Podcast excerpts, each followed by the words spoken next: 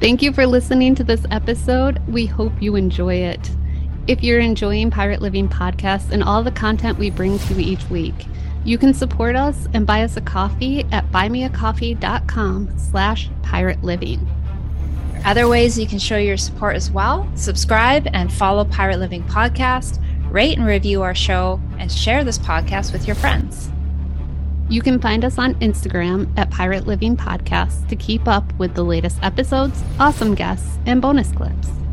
Pop in and say hi. We love chatting with fellow pirates. You can also reach out to us uh, to learn more about our individual and group coaching programs. And as usual, keep creating good trouble. And now, on to today's episode.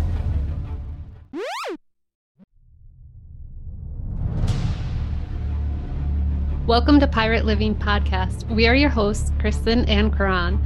On this podcast, we are highlighting ordinary people living extraordinary lives. These are pirates who take small, bold actions daily to create social change. Pirate life is all about rebelling and breaking the rules for good. Creating lasting social change starts by first breaking our inner rules. After all, the hardest rules to break are your own. The pirates we highlight have dedicated themselves to creating good trouble. Today, we're talking with Dr. Carolin Klein. Carolin is a registered psychologist and sex therapist here in Vancouver, where she runs and co owns the West Coast Center for Sex Therapy. She has a team of 20 psychologists and counselors who provide evidence based sex therapy to folks here in British Columbia and the Yukon increasingly frustrated with the unhelpful and inaccurate beliefs about sexuality that people hold. She's moving beyond challenging the ideas in a one in oh my god, I can't read today. She's moving beyond challenging these ideas one-on-one in her office and is taking them on on a larger scale. So, Dr. Klein, we are excited to have you here with us today and to learn more about what you're doing to challenge the social norms when it comes to sex. I'm excited to be here. Thanks for the invitation. So, as we mentioned, uh, we have been using Google to help us write uh, poems about our guests.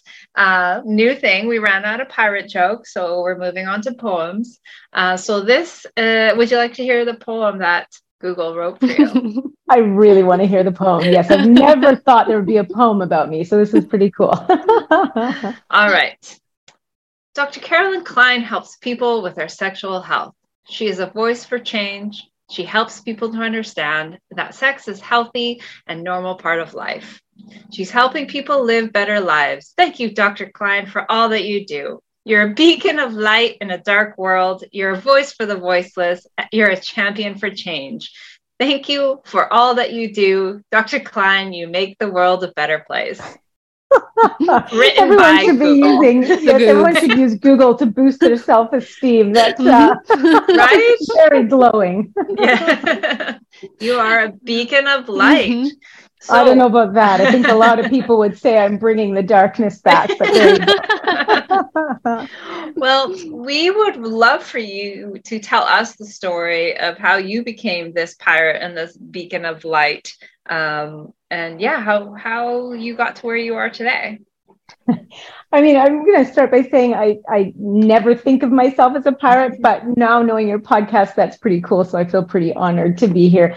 Um, I mean, I think there's uh, lots and lots of things that have led me to where they are, where I am today. But I think the biggest pieces are that um, quick backstory my mother was raised in a really, really conservative home by her mother in Colombia, which is a very uh, Catholic conservative country. And my grandmother, uh, her name was Gertrude, and she was true to her name. There was not a sexual part of her being because I've never met an exotic dancer named Gertrude. And so my grandmother, Gertrude, raised my mother to know nothing about sex and nothing about her body. So when my mother got her period at a fairly young age, she thought she was bleeding out. And it was a horrific experience for her. And as my mother continued to go through life with no sex education information, she had numerous other stories that were, you know, somewhat funny at their best and pretty horrifying at their worst. My parents tried to do much better with my sister and I. They uh, got what many parents do. They got the book that you just kind of leave on the bookshelf for kids to learn about sex. And the funny story there is that one year my grandmother Gertrude came to visit from Colombia. And when she left, she didn't leave alone. That book disappeared with her, never to be spoken of again. Um, but my parents, in that sense, really did try and have a, a different message for us. And yet at the same time, being raised with such conservative messages around sexuality, I still grew up getting some of those conservative messages. So I always say my story is that I grew, came into this world curious and pleasure seeking, whether that's food, whether that's my warm bed, it doesn't matter. I was curious and I wanted things that felt good. So, Karan, you know this probably at the gym, I complain the hardest mm-hmm. because I don't find anything pleasurable about the gym. I only do it because it's in line with my values to stay healthy. Um, but normally I, I, I, am oriented towards things that, that feel good and being curious and pleasure seeking as a kid. I also discovered pleasure in my own body, but got the message that that was not okay. And even though my parents had tried to be sex positive, that had been so ingrained in them that masturbation was not okay. And I was too young to think of it as a sexual act or as masturbation, but we shame children and we say that they're doing this inappropriate sexual act even though there's no sexual thought to it, they're pleasure seeking, just like my daughter now asks for a back rub before bed, you know? Mm-hmm. And so I grew up with a lot of shame in that sense, but also the openness to be able to explore that further. And I was just really curious. And through high school, I started asking questions, and my friends would often say, Carolin, we don't have to talk about sex so much. But I always thought it was so interesting how little we talked about. And I guess the other piece is then once I started into my own sexual journey with other partners, you know, now I look back on it, I'm like, I did not have great sex early on because I didn't get good information about my own body, about sexuality, what healthy sexuality was. And I think that's really unfortunate that we are raising kids to have to first have negative experiences before they have positive ones. And now, as a psychologist, all I see every day, all day, is people coming into the office distressed in some way. I mean, as psychologists, that's our big thing is where is people's anxiety, their shame, their grief, their sadness. And in my world, it's just that those are in relation to sexuality of do I like sex too much? Do I not like it enough? My partner doesn't feel I love them because I don't want to have sex with them. My body's not doing what I want it to. I don't feel good in my body. And most of it is not that there's anything wrong with the person or their body. It's wrong that our society didn't teach them that they are normal, that they are healthy, that everything that's happening is totally okay. And so they don't know how to navigate it. So that's kind of seeing that over and over again and now seeing the distress, I now really feel strongly that we need people to speak openly and more boldly about sexuality to help others to be able to have a language for that. Mm-hmm. Yeah, and I've heard you talk about how um, it was uh, almost uh, accidentally that you got into uh, sex therapy. Um, and I'd love to hear kind of that story and of how you got into it when you when it came to schooling and i guess what made you stay in that field? Yeah. So um, i went to ubc university of british columbia um, after high school and i didn't know exactly what i wanted to do. I thought maybe i wanted to go into law work with offenders and I ended up taking a Psych 100 class, and it was super interesting. I was so engaged the whole class. And so, by at the end of the school year, I went to my professor and I said, okay, if I wanted to enter psychology, this is so interesting. What would I need to do? And he said, well, you'd have to go to grad school. And for grad school, you would need to get involved in research uh, start working in a research lab, getting experience with research. And I said, Oh, do you have a lab? And he said, Yes, I do. It's a sex research lab. So it was complete fluke that that was my Psych 100 professor, and he became my supervisor through my master's and my PhD. And uh, I got into that lab and I just found it fascinating. I thought every single thing was uh, interesting. There was nothing in sex research that I felt bored with. And I didn't feel the same way about everything else in psychology. Some things I did find kind of dry, but sex I thought is so interesting that other people are so upset or distressed by this, that other cultures do this so differently, that it's changed throughout our history. So that was kind of what kept me in it was just, I thought it was super fascinating, super cool.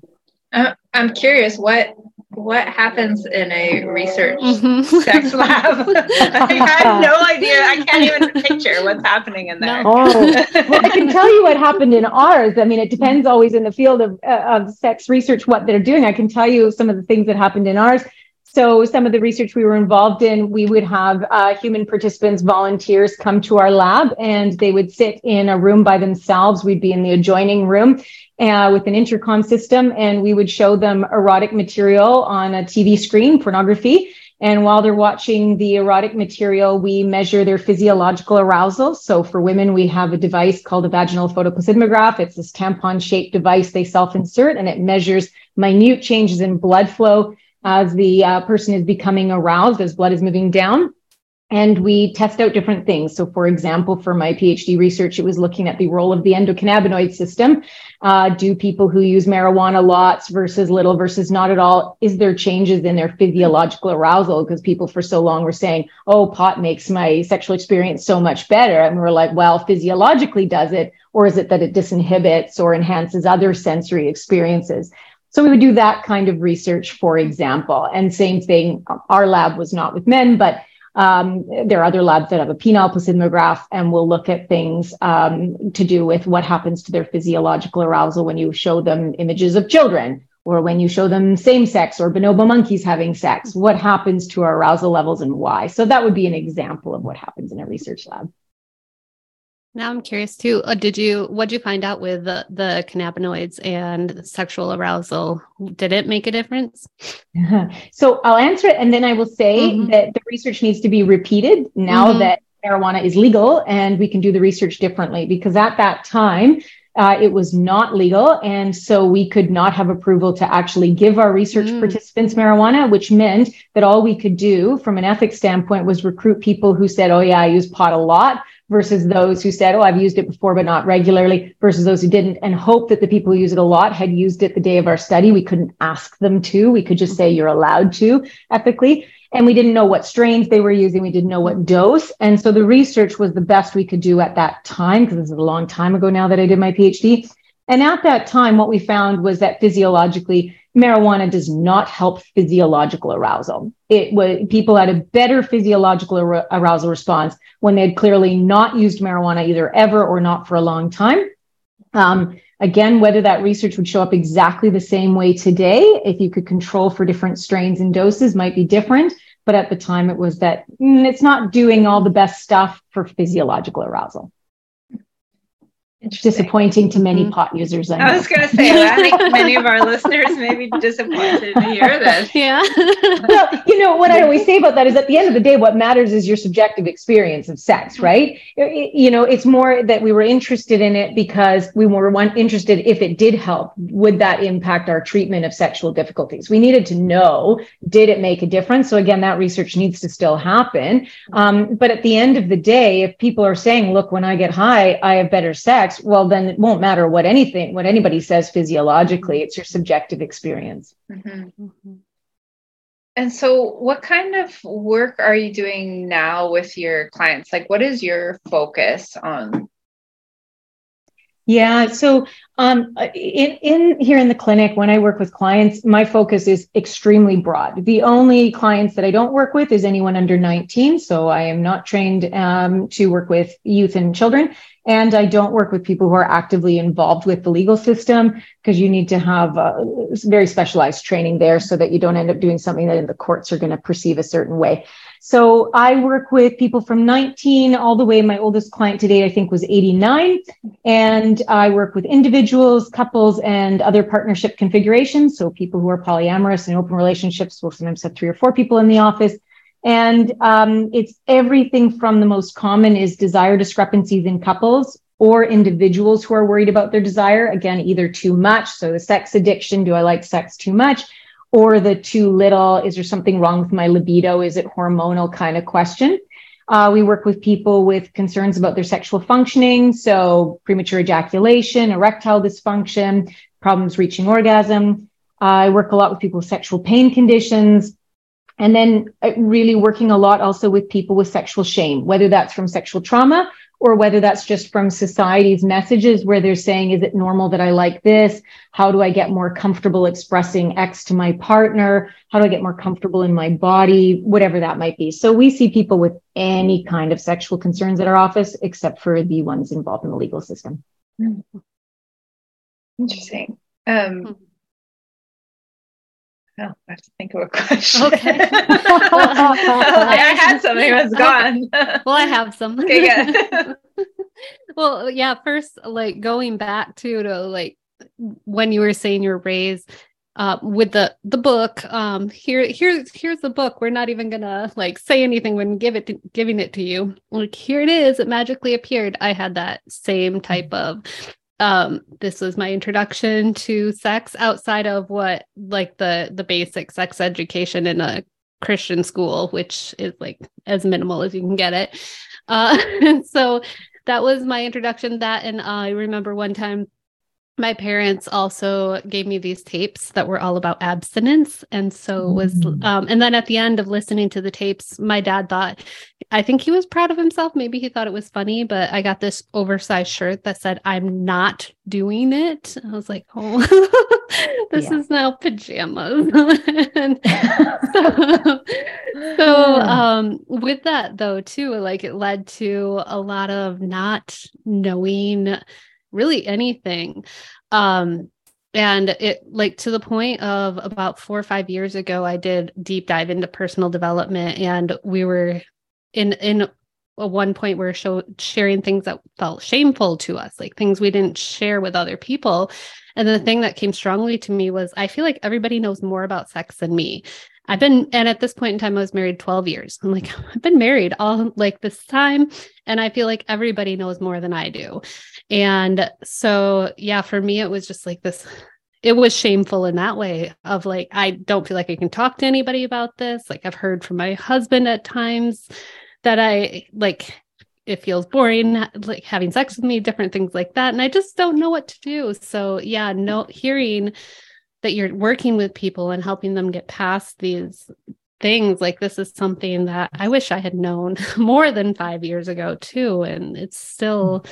Something for me too that I'm like okay learning more I want to know more yeah totally Kristen mm-hmm. I love that you're sharing that um it's funny because uh, I was asked on a, another podca- podcast recently uh, about a similar thing, so I'll share the similar story. Mm-hmm. Uh, uh, the person was asking, you know, where does this shame start from? Does it start at a young age? And I gave the story that a year ago I was speaking at an inspirational summit here in Vancouver, and the day before the summit, I needed to go for microphone check. Um, and it happened to be on a Friday where I was responsible for picking up my daughter from school and her friend. And my daughter's now nine, but she was eight at the time. And so I picked them up and dragged them with me to the Queen Elizabeth Theatre for sound check, and they sat in the empty seats while I did it. And afterwards, I called them up to go out the back door. We'd come in and uh, and to go home. And my daughter sweetly says, "Oh, mommy, I wish I could come tomorrow and listen to you speak." And I said, oh, "I think that'd be really boring." And she said, "Why? Because you're going to talk about sex all day." And before I could answer, her little best friend said, "Isn't that inappropriate?" and uh, and and I had this proud moment because my before I again c- I could respond, my daughter jumped in and she said, "No, sex can be really healthy for adults." And I was like, "Yes, I've taught her well." um, but but you know, it is that thing that even to talk about sex is considered inappropriate. I wasn't showing sex. I wasn't mm-hmm. having sex in front of my kid. It was like the idea that you would even talk about sex somehow. This little girl had already been given that message so loud and clear. And mm-hmm. similarly, um, I was recently on a trip and talking to family members that I hadn't seen for a long time, relatives at a family reunion about sex and about the importance of talking about all the body parts, talking about the clitoris. And one of my lovely family members said, "Well, why why do kids need to know about the clitoris when they're like eight years old, six years old, seven years old?" And I think that's really interesting because I could say, well, why do they need to know what part of their body is the elbow? Why do they need to know what part of the body is their earlobe? Like because we're teaching them. And the problem for me, it goes even further that if you don't teach them, then they end up having sexual experiences that are not actually pleasurable. And is that what we want? Is it that we want all these girls to have sexual experiences later on that are not great? So again, there was a research that came out recently when I was at a conference asking people to retrospectively go back to their first time that they had sex or lost their virginity, however they wanted to define it, and what do they think about that first experience? And the data was really clear that men looking back on it they looked at their first sexual experience and losing their virginity as like great. It was a transition to manhood. This was a good thing and they looked at it with fondness. But what did girls do they looked at it with a certain sadness, the idea of loss, and even our language, you lose your virginity, right? Mm-hmm. And they, they would say, like, I wish I had done it a different time. I wish I'd done it with a different person. I wish I had known where my clitoris was to say, hey, touch there, don't just, you know, move it in and out kind of thing. And so we're setting people up to have bad experiences. We're, we're setting them up to not have a good sexual relationship. So the last thing I'll say about that, Kristen, is the irony is that the people who often come into my office, sex holds a lot of meaning. There's like the idea of if we're not having sex, does it mean we're not in love? Does it mean there's something wrong with our relationship?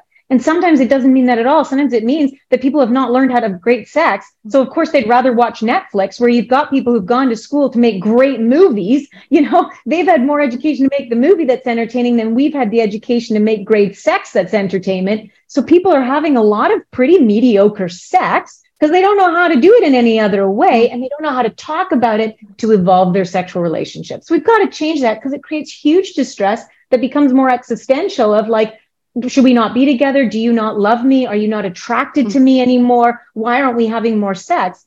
And, and that's where, again, the grief and the anxiety really starts to kick in. So, what makes great sex?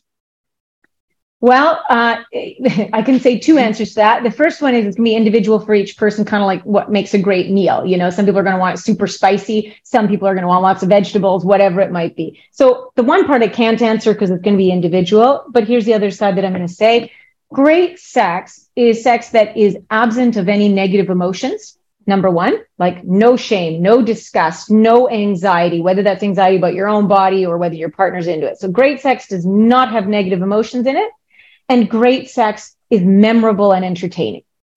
If people again like so many of my clients have really non-memorable sex it's always at the end of the day the last thing they do they brush their teeth they wash their face they get in their pajamas they lie in bed and now they have to both you know undress themselves they don't even undress each other lie there and start rubbing genitals like rubbing the genie out of the lamp. That's not great sex because they're trying to will something that isn't naturally there great sex is like memorable where it's like do you remember that time we did this and it was so funny? We didn't even orgasm but we just had such a good time. Or do you remember that time? Oh my god it was so hot. I could barely like contain myself.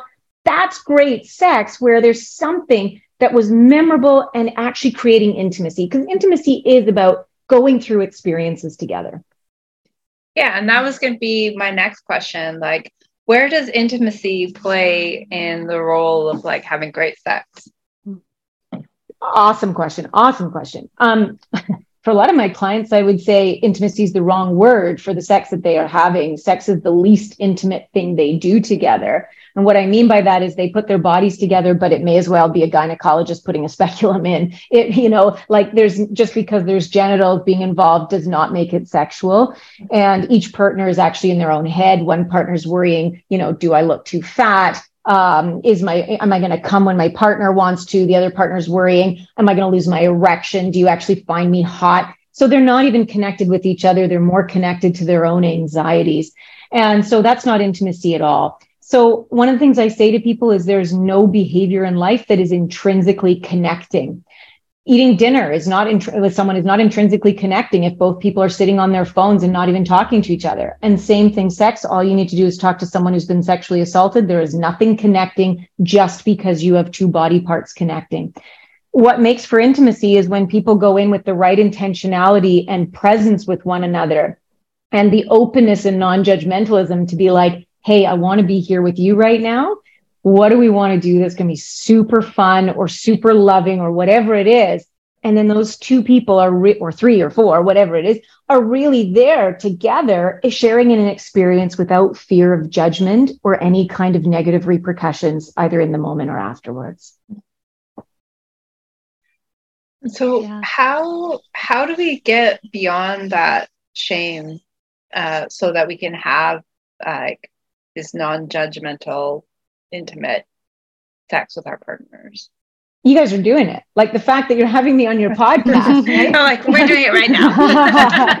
right now. right now, right? Through like, the like computer. It's the opposite of the t-shirt that you were given, right? Yeah.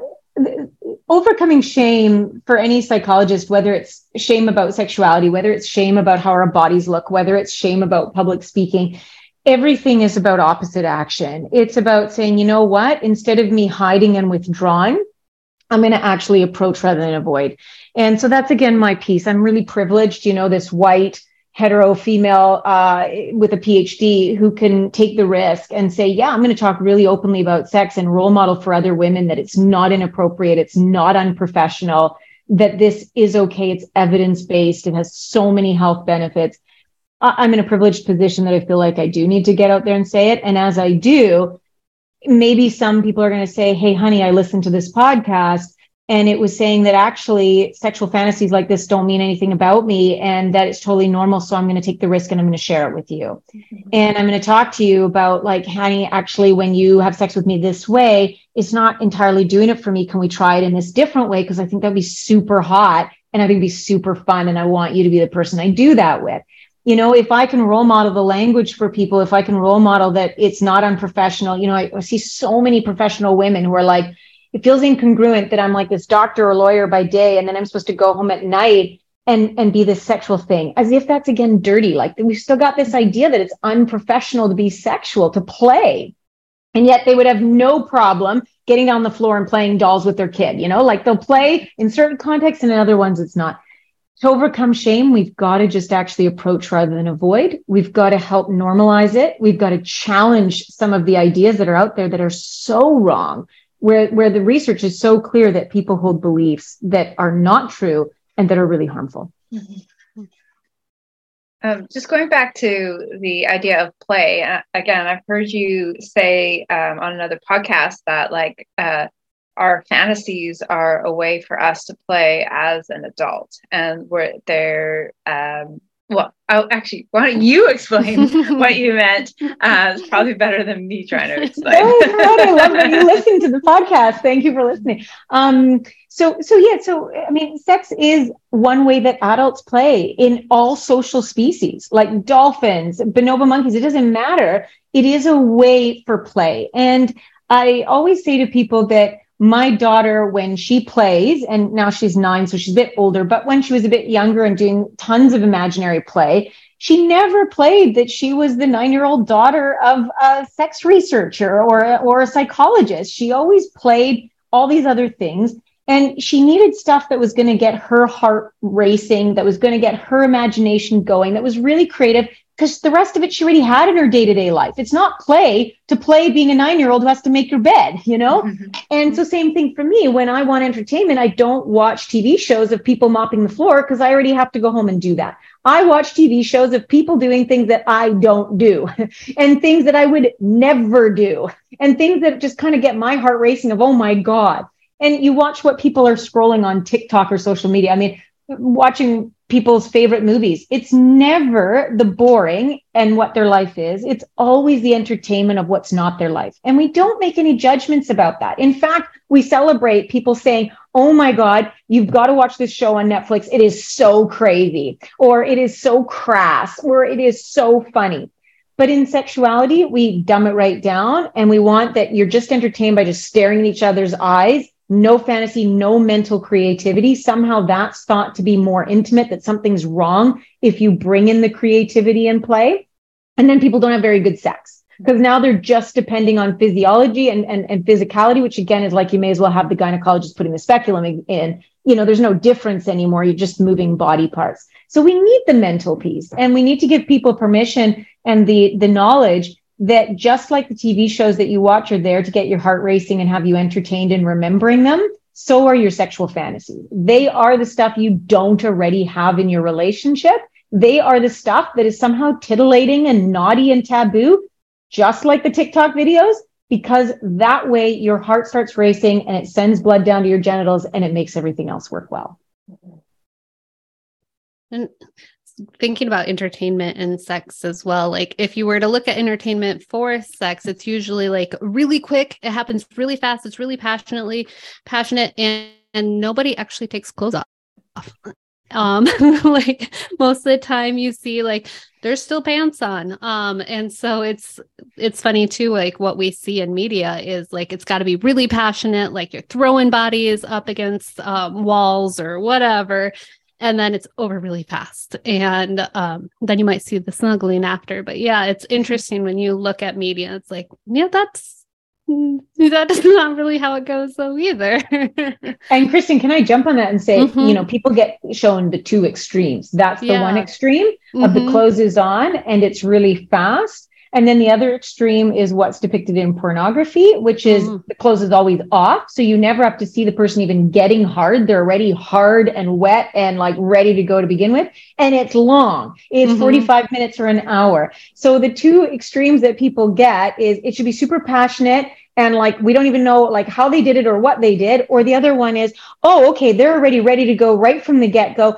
and they last for this really long time so we're seeing a lot of young men for example come into our office now and that's a newer thing worried that they have premature ejaculation because they think they should be lasting 45 minutes or an hour and I always have to educate them. Could you imagine if the deer had to have sex for 45 minutes or an hour out in the wild? To procreate, like they would get eaten 10 times over. We were not designed to have sex for these long periods of time because biology didn't know that we were going to be living in houses in western you know canada able to be safe from all the predators where we could sometimes have the luxury of an hour people have all this misinformation based on these two extremes of not knowing what is healthy sexuality because no one's talking about it no one's depicting it mm-hmm. Yeah, I once dated a much younger guy than myself, and that was exactly what was happening. I'm like, okay, I'm tired and sore now. like yes. it does not I can't go for an hour every yes. single time. I'm like I'm like it's okay if it's like a little shorter here. And uh but yeah, that's what I guess he learned from like videos and porn is that it has to go for these long durations. And I'm like, actually I just would like to go to bed now. yes. And I love again that you're saying that because exactly that I'm saying to these men, have you asked your partners, are they saying that seven minutes is too short? Or are they like, you know what? Like, this is good. And of course, I don't mean the full on like lead up and the mm-hmm. making out, but like any actual penetration is not meant to go on for really, really long when you think of Mother Nature. It's not, our bodies are not designed for that. Yeah. No no it starts to hurt after uh, yes. like yes. beyond that point it's like no I, am done now can you can you be done too totally so again we need to get that out there because these young men are having shame and then they're trying to last longer and it's not mm-hmm. to the advantage of their partners mm-hmm. it's to no one's benefit mm. how um how do, do you find a huge difference between the men and the women that you work with at the clinic and their i I mean, other than, you know, the duration, uh, like what are some of the differences in uh, men and women in the way that we kind of see or, or struggle with that, with sex? Yeah, I love that question too. Uh, there's a few that I'll quickly point out. One is that for a lot of men, and again, I'm speaking generalities, it's not true for every client, but for a lot of men, their sexuality is really tied to their whole sense of being a man. Whereas for women, I see fertility more often associated with their sense of being a woman. If a woman is having sexual concerns, she might feel guilt. She might feel like she's not doing what she should for her partner, but it's not that shame of like, uh, there's something wrong with me. And for men, it's like, I'm not a man. No one's going to want to be with me. Like, like for some reason, we've really tied sexuality to men's manhood. And we even call their penis that, their manhood, right? Um, and so I see a lot of pressure on men to be really like powerful sexual beings that doesn't actually lead to great sexuality and, and back to what we were saying earlier, great intimacy. And for women, I see a lot of guilt and a lot of feeling like well, shouldn't I do this for my partner? My partner has needs. And it's kind of like, but what about your needs? Like you also have needs and you might sometimes have needs not to have your body touched. So that's one thing that I see is women have guilt, men have a lot of shame. Again, that's a generalization. There are definitely crossings there. And then the other one is that we need to get the information out that our biology does impact the way our bodies are sexually. And so we now know that for many women or people with vulvas, um, they do not have what we call spontaneous desire. So, in a lot of men or people with penises, what happens is the role of testosterone in their body leads them to have desire without a lot of triggers being necessary. A lot of men, you can say that yes, they will have thoughts of sex while they're doing something completely non sexual, like push ups or washing the car. And for a lot of women, it's like, yeah, no, I don't just think about sex spontaneously when I'm washing the dishes or putting my kids' laundry away. I need some sort of cueing. And we now know that that's normative. For the longest time, even when I was trained, we were diagnosing men and women the same way, saying that there was something wrong with the woman if she didn't have this spontaneous drive for sex. And so, us recognizing that there are these biological differences and that women will often need some cueing to get their brain kind of going. And again, I always say, as a generalization, for men, if you know that they're attracted to you, you can go up, slam them against the wall and grab their crotch and they'll be like, this is super hot. This was my fantasy. For women, you go up and you slam her against the wall and grab her crotch and she's probably going to you know wriggle away and be like what are you doing? And it's going to feel mm-hmm. really offensive. Because for a lot of women they need that outside in. They need the mental and get there mentally and feel connected. They need to have the touch and the necking and everything else. So one caveat i say to that obviously if you've been flirting all day or you're excited for the date then you can do that because you've had that on ramp. You've been building that anticipation but it's not exactly fair to expect the same from men and women when it comes to sexuality. And that leads to so much grief because, especially in these heterosexual couples, the man will feel like, why don't you want me? Why are you rejecting me as I come up while you're cooking and I grab your butt or I grab your boobs? And he feels like you were, you were into that early on. Why aren't you anymore? Are you not attracted to me? Do you not love me? And it's like, well, now you're expecting it in the middle of cooking. Whereas before it was in the middle of a date. The whole context was mm-hmm. different. You were cooking, you were cooking it as part of a date. You'd showered, you'd shaved, you'd done everything, you were ready to go. And for a lot of women, they're thinking, is there something wrong with my hormones? Why am I not feeling it? Because they don't understand the power of context. Mm. That cooking part really has me laugh because every now and again my husband will come up behind me while I'm cooking. I'm like, no, give me some space right now. I'm cooking. I'm focused. Like, yes, I so I laughed at that one because it's very real in my house at times. yeah. Uh, and, and I don't know about your husband. You don't have to comment if you don't want, but like mm. of them, they really feel like, what's wrong? Because early on I could have done that and now I can't. Like, is it me? So again, that shame kicks in and that mm. fear of like, do you not love me anymore? Are you not attracted? Because we just aren't talking enough about it to make it clear what's going on. Yeah. Um, thankfully we have in the last couple of years started talk we learned to talk more about this. Not something either of us were taught growing mm-hmm. up because we both came from very conservative books handed to us households. Um, but yeah thankfully now we can talk about it but about five years ago it wasn't something we felt comfortable talking about. And so yeah. Now at least it's like hey i'm cooking. I'm not feeling up for that right now. Like just I need a little space. totally. Awesome. Mm-hmm. Again, I think the power of communication is so important mm-hmm. if we're going to have great sex. There's nothing in life that we do well without communication. Mm-hmm. Nothing. You know, like it's not like people are like, let's get married, let's just not talk about it. Let's have kids, let's buy this house in Vancouver, let's just not talk about it. So this idea that sex is something you should do and not have to talk about it is bizarre to me because it is a social behavior and all social behavior requires social skills and those are all learned. They don't come naturally to us. What would you say then uh, with the work that you do is your social rebellion the thing that you're trying to change?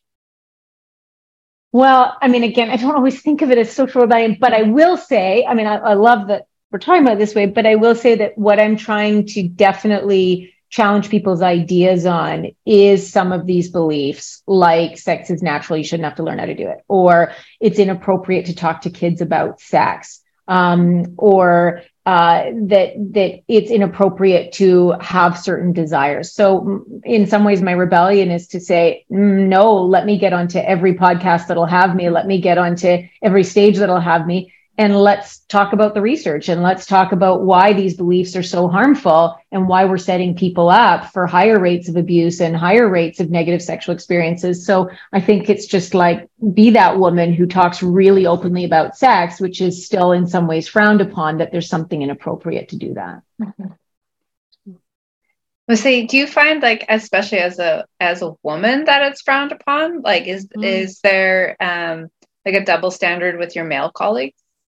Yes, yes, I would say so. Absolutely. I mean, I think again, I'm in a privileged position. I think, you know, in my profession, people will kind of let me talk more because I'm a sex therapist and psychologist. But absolutely, for women to just start at a dinner party talking about sex uh, with strangers who aren't their best friends, it would be like, that's weird. That's really inappropriate. Why did she start talking about that? For men to make a, so- a sexual joke at a dinner party, would not be frowned upon in the same way. Women's sexuality, I would say, is still very much the idea of you should be desirable. And yet, make sure you don't want sex too much. Make sure you don't have too much of it because somehow then your worth goes down. Somehow then you are frowned upon. And it's, and it's in the language, you know, again, like we all know that most people don't actually in a, in a derogatory way refer to men as sluts. If they do, it's in a joking way but women are called sluts and women are called frigid. They're, you know, men, we don't see that language. So we do shame women's sexuality on both ends of the extreme. You don't want it enough, you want it too much, much more than we do for men. Mm-hmm. Yeah. I mean, I've seen enough on like even just social media like uh, videos and clips and talking about like this high value woman and she's you know she has a low body count and all of these kind of ideas of what a quote unquote high value woman is supposed to be about. And where do you think that comes from that like women are supposed to like you said have some experience but not too much versus like men that it's uh um it's it's more socially acceptable for them to have as much sexual experience as they want. Yeah.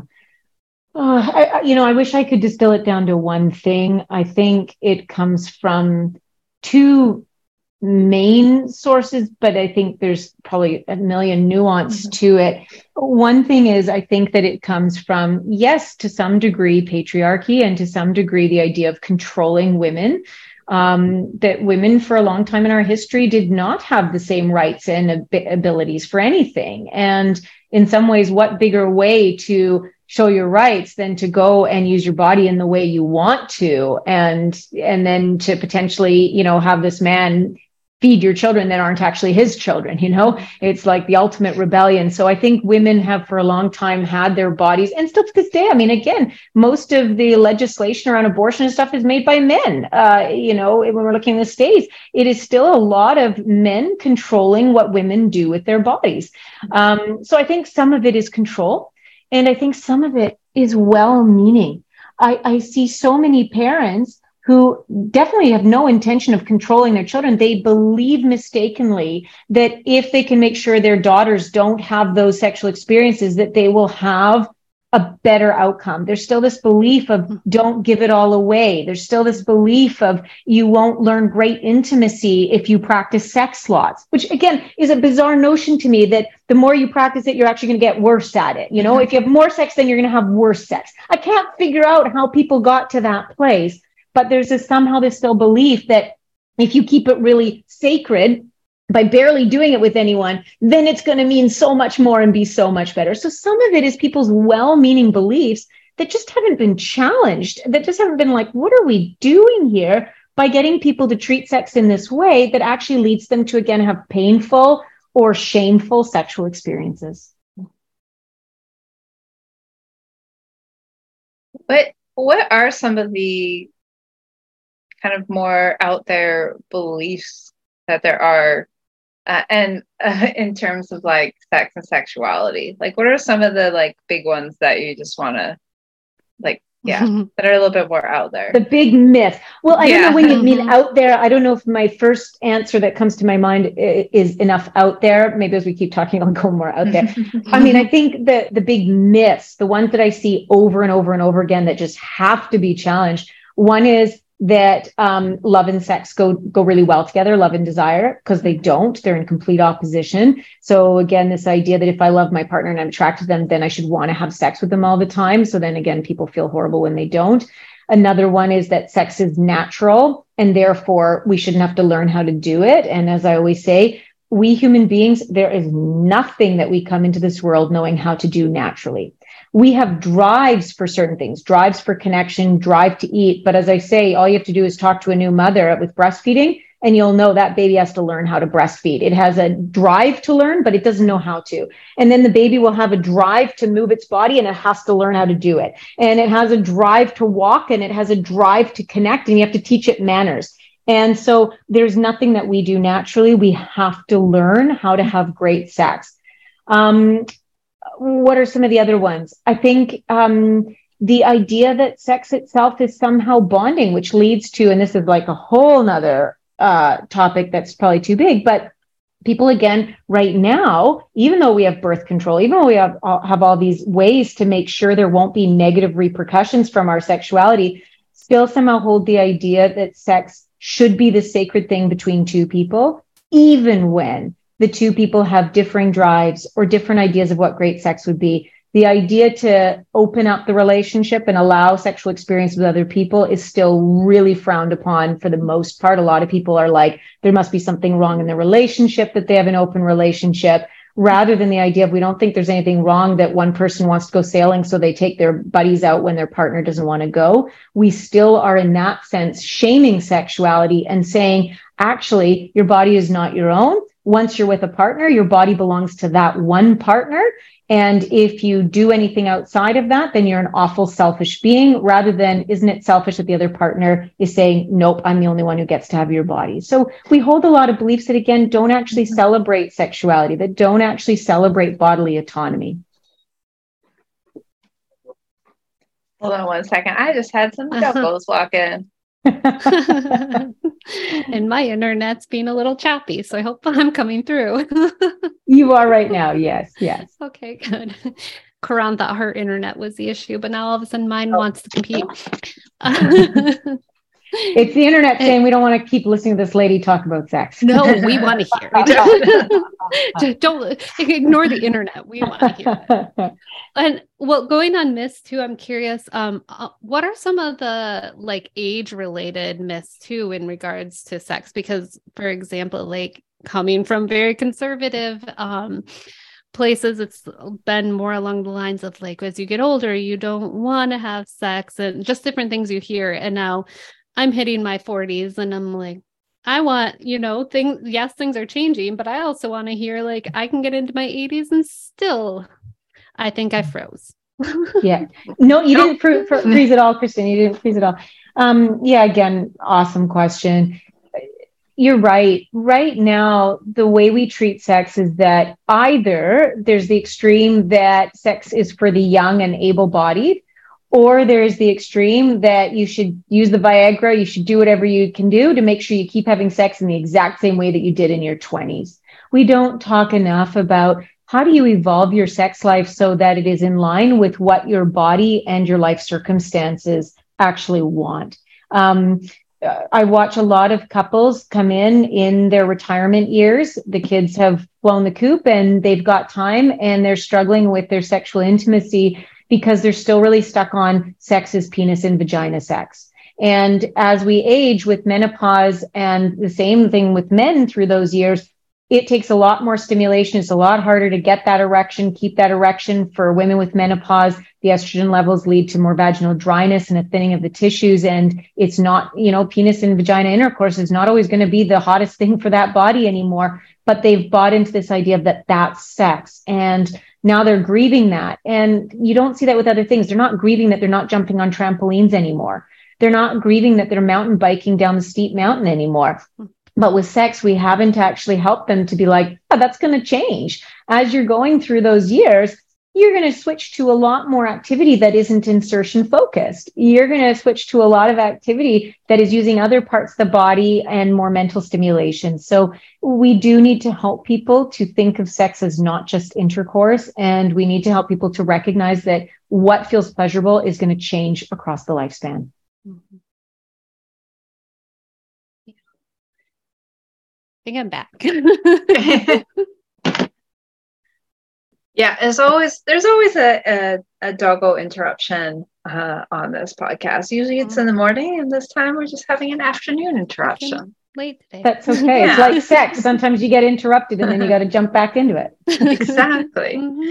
So, what is some like practical things that like our listeners can do to um, create more connection and more intimacy with their partner and just have better sex after listening to this podcast. Turn it off, listens first, turn it off. Uh, yeah, all the way to the end. all the way to the end. And or then, if they want to listen while they're having sex, that's okay too. That's okay. Yeah, that's, I, I, don't actually. That feels weird. Ron doesn't want to be there. Turn it off. Yeah. um, yeah. Um, so I think there's a few things that I would recommend generally without knowing people's specific circumstances. The first one is great communication if listening to this podcast leads people to communicate more, they're going to have better sexual experiences for sure. The second one is get out of routine, bring in novelty, uh, make sure that you're making it memorable and different. You are not going to have a great sex life doing the exact same thing every single time at the worst time of day.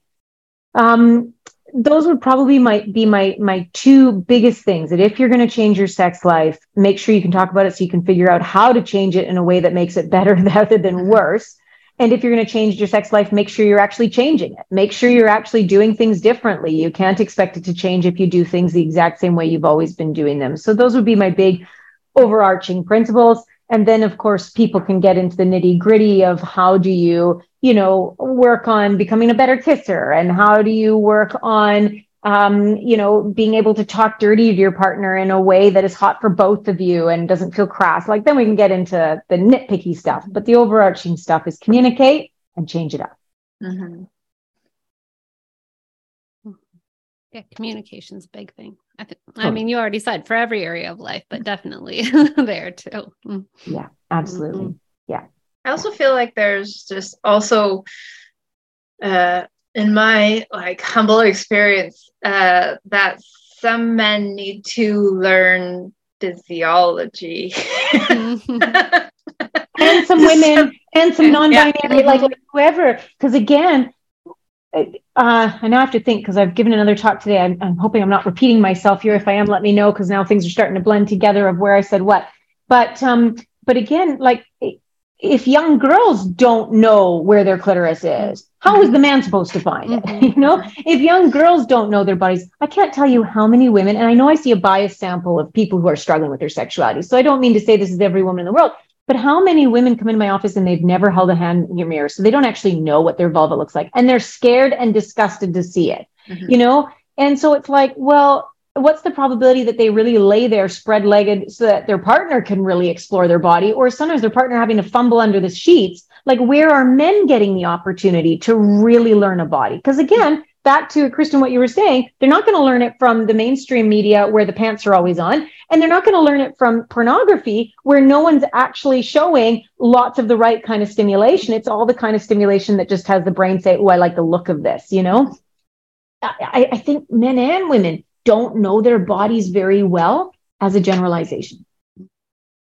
And I I'm curious too, like how we get to that place because um I I work with kids and um I'm realizing like because it's more new in my life where I'm realizing like there's this natural starting to explore of with kids. Like I was watching a one year old and giving her a bath and she starts poking at down in her vulva, like around all the the area down there. And at first, I just thought she was itching, and then I realized, oh no, she's in a diaper all the time. Like she is naturally curious and exploring, like what is this right here?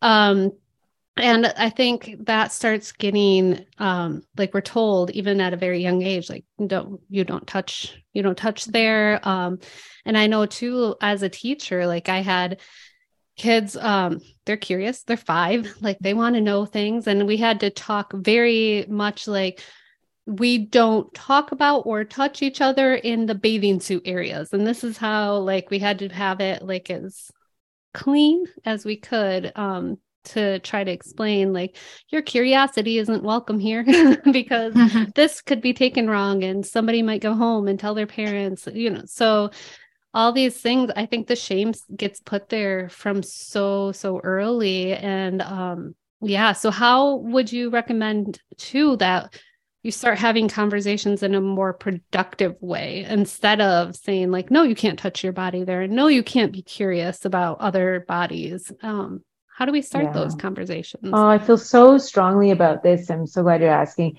Um because again this is where the parents are so well meaning and yet are at such risk of causing harm.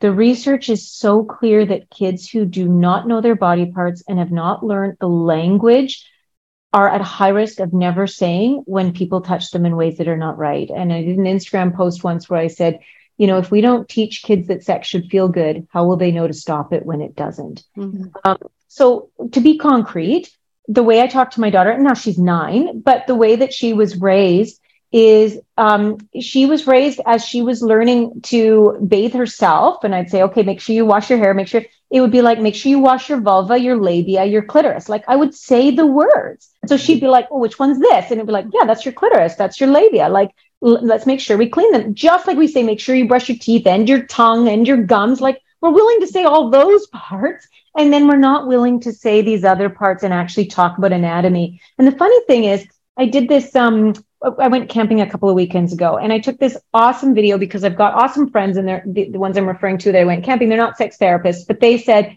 Carolin, we want our kids to know their body parts. And, and I have this model vulva, realistic looking that I use in the office. And so they said, can you bring it and teach our kids about it? And I said, sure. And so the way I teach kids is let them be curious on their own terms. Let them ask the questions, let them. So what I did is I put the model vulva on the camping table, picnic table, and at eight in the morning they come out of the tents. And then here's what was really interesting. They walked out and they saw the vulva sitting there and unanimously, and I have it on video and I'd love to post on Instagram, but I think Instagram will shut me down, even though there's not a single word about sex. There's nothing about sex in the video. But what do these girls do? They come out of their tent and they go, ew. And then one of the little girls says, Carolin, did you bring this? It's really funny. Actually, she right away suspected that I brought it.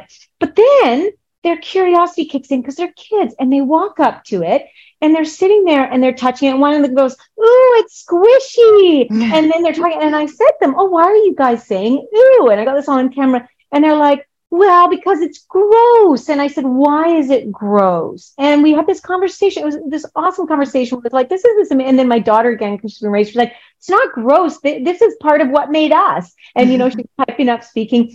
And then I was saying, like, do you know the parts of it? And then my daughter right away was like, that's the clitoris. And the girls were then talking. One of the girls thought the labia was called the shell, and another one thought it was called the gills. But like, because no one's teaching them, they don't know these things. And so in my ideal world, I know a lot of people don't have a vulva uh, model at home. but in my ideal world, we would, as we're getting our kids to bathe, just like brushing their teeth, we would say, make sure you watch, wash your labia, your clitoris, your vulva. Or my daughter, when she stands at the bathroom mirror and she's looking in her mouth, she's going, ah, you know, what, what's our normal response? We say, oh, what are you looking at? So if I walk into the room and my daughter's sitting there spread legged, you know, as a little girl, I'll be like, what are you looking at? Like without judgment, rather than what are you doing? We don't do that. We help them be curious. We say, what are you looking at? And it's like, oh yeah, that's your vulva, you know, and these are the parts that were involved in making you. And these are, this is where your, your, your pee comes out. So we talk to them like we talk about every other body part. The problem with sex is we put sex in this special little box and we treat it differently than everything else. And then we expect it to be this magical, special, intimate thing. But in fact, we've made that pretty much impossible. So my big advice to parents is treat it like every other body part because it is. Kids don't sexualize things. Kids are just curious until they go through puberty. There's no sexualization. These are body parts like their gums and their tongue. Mm-hmm. Yeah. Yeah, it's it's so interesting. I mean, you mentioned like Catholic school. I did I did the Catholic school thing as well, and I remember sex ed through through the Catholic school uh, wasn't wasn't awesome. Um, I mean, there's only so much nuns can teach you, I guess. Um, but, but uh, uh, I do remember making a poster for sex ed that said "Pet your cat, not your date." Uh, so that's what I take away from sex ed in, in school. But I, I, guess I was lucky enough that my mom actually read the books to me that that she bought. Um, and it, it was so funny you're talking about your grandmother Gertrude. So I had a grandmother Phyllis, also not the sexiest name. And uh, names, right? right. And I I just remember uh, I was I mean I was quite young when I first got my period and uh, I don't know where my mom was. I don't know why she wasn't there, but I was with my dad and my nana, and I was sick for like two days and just like feeling awful. And they kept me home from school, and my nana was putting me to bed. And I remember just, uh, I guess she saw some blood on my underwear or on, or on my pajamas, and she's like, her, her question was, "You haven't been poking around down there, have you?" And it's like no, I'm like, I just want my mom right now. you caused that, right? Horrible. Right? Like you can't, t- like you said, you can't touch it. You like it, it's it's it's just so interesting how like, and I, I hope that. Oh, I mean, I don't have kids, but I'm hoping that as like uh, our generation it becomes more and more open that we're more and more willing to be teaching our kids these things like the proper names what the, our body parts are like you said i had no idea what the hell was happening all i just knew was i was sick and in pain for like two days and like stayed out of school and then all of a sudden now I'm bleeding. Um, and like I, I hope that we have more hope for the future here as like our generation has children and can teach them uh, better. Totally. Just totally, better. totally. And you know, again, Caron, there, I would like, I see a real difference in again how we raise boys. When boys are tugging at their penis, people kind of laugh at that and they're like, "Oh yeah, he tugs at his penis all the time." But a girl touches, and it's like we don't touch there. And it's sort of Mhm. like if the message is that you don't touch your own body, then it's like, well, who does? You know, like Mhm. who gets to decide who touches your body? We're giving the wrong message there, and it's really harmful. Which is your body is not your own to explore. Mhm. And then it's sort of like the idea later on that, but you should make sure later on that you have sex to have those grandkids, and you should make sure you have Mhm. sex to keep your husband happy and not cheating. And Mhm. suddenly we've given the message this is not your own body, it's someone else's. But men, it's kind of cute and funny when they constantly tug at their penis as a little boy. Mhm. Not so much as an adult. No. But Caron, I want to go back to this poster a second because as teenagers in a Catholic school, was there really nobody that didn't get the pet pet your cat, not your date, that that is can go to masturbation there?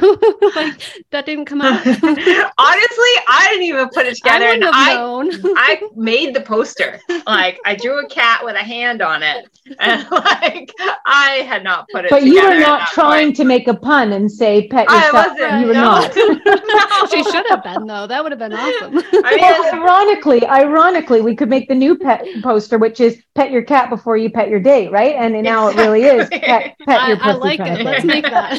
Right? That's our new our newest shirt. That's right. That's right.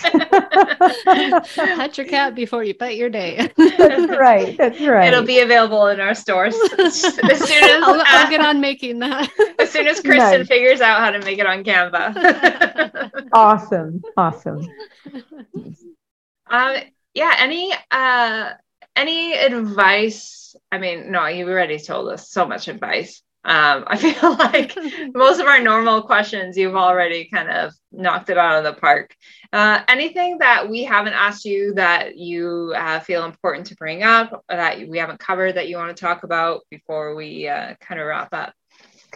Uh, it, it may not be new, but I'll just kind of highlight my big messages that I want to get out there. Mhm. and and one that I haven't said, but I just think is important because I just see a lot of women struggle with it, and some men too. So I'll start with that one that we haven't covered at all, and that is if you're experiencing sexual pain, that is not normal, and you should not white knuckle through it, even if your doctor said nothing's wrong. So for anyone with sexual pain, sex should not hurt, even if it's after having a baby, and that should be investigated. Don't take anyone's word that you just need to have more wine and relax more.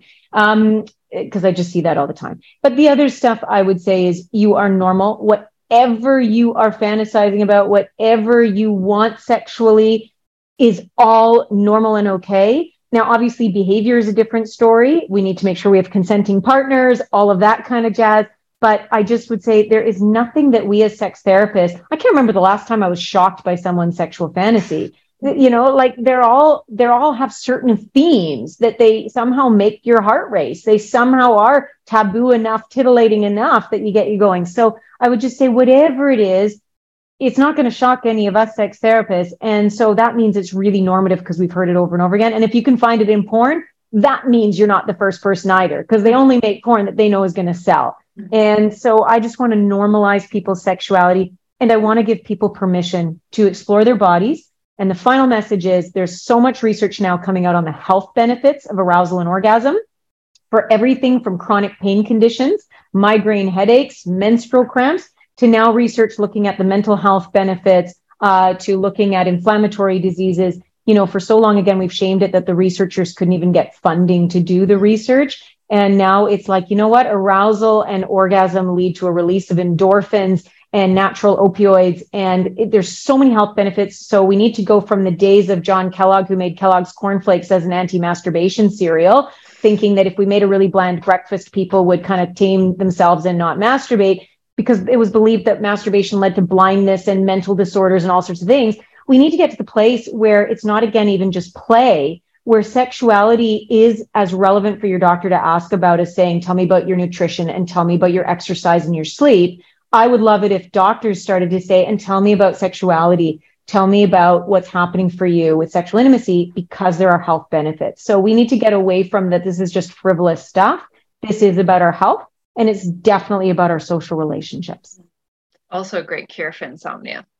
Yes, yes, absolutely. Yep, you're right. For sleep. Yeah. Tons yeah. of people masturbate right before bed because it helps them sleep better. Yeah. Absolutely. The yeah. amount of like women in their uh, 40s because that's primarily who I I work with that have trouble sleeping and I'm like have you tried an orgasm because that always mm-hmm. works for me and they're like yes. Really I'm like you just awesome. try you wake up at 2 a.m and you can't go back to sleep uh, yes. surefire way to put me back to sleep.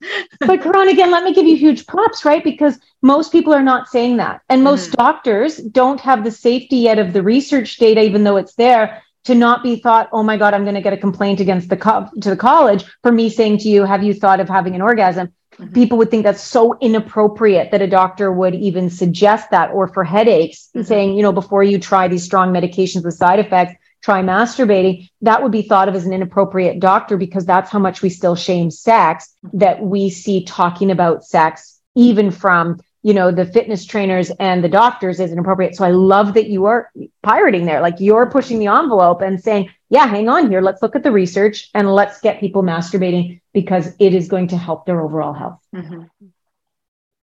and kellogg fun fact about him. He's from michigan where i grew up. So that's uh any any sign of like what the general idea around sex in the area where i grew up stephen kellogg. Interesting. Mm-hmm. interesting. Nice. I didn't know that little fun fact. Yeah um he we had yeah kellogg has a factory about an hour from the town i grew up in which gerber baby food originated in the town i grew up in. So you know we love our bland foods in michigan. Hopefully not bland sex. Well i mean they might in michigan but i've, I've moved away from that myself. Nice nice.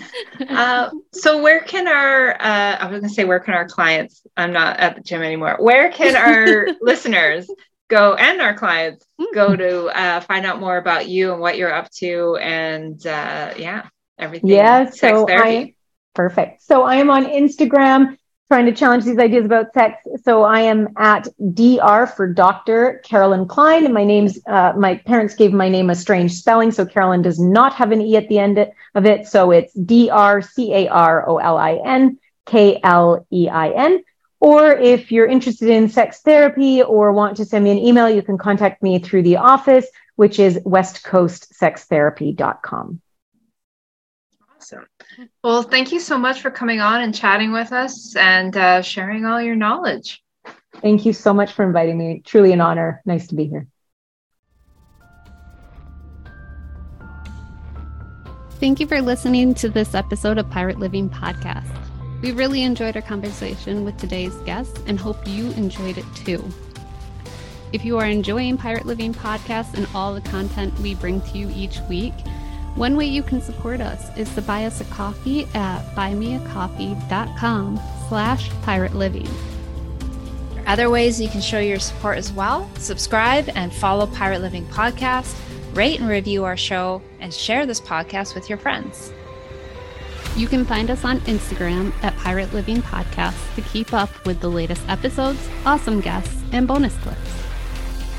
Pop in and say hi. We love chatting with fellow pirates. You can also reach out to us uh, to learn more about our individual and group coaching programs.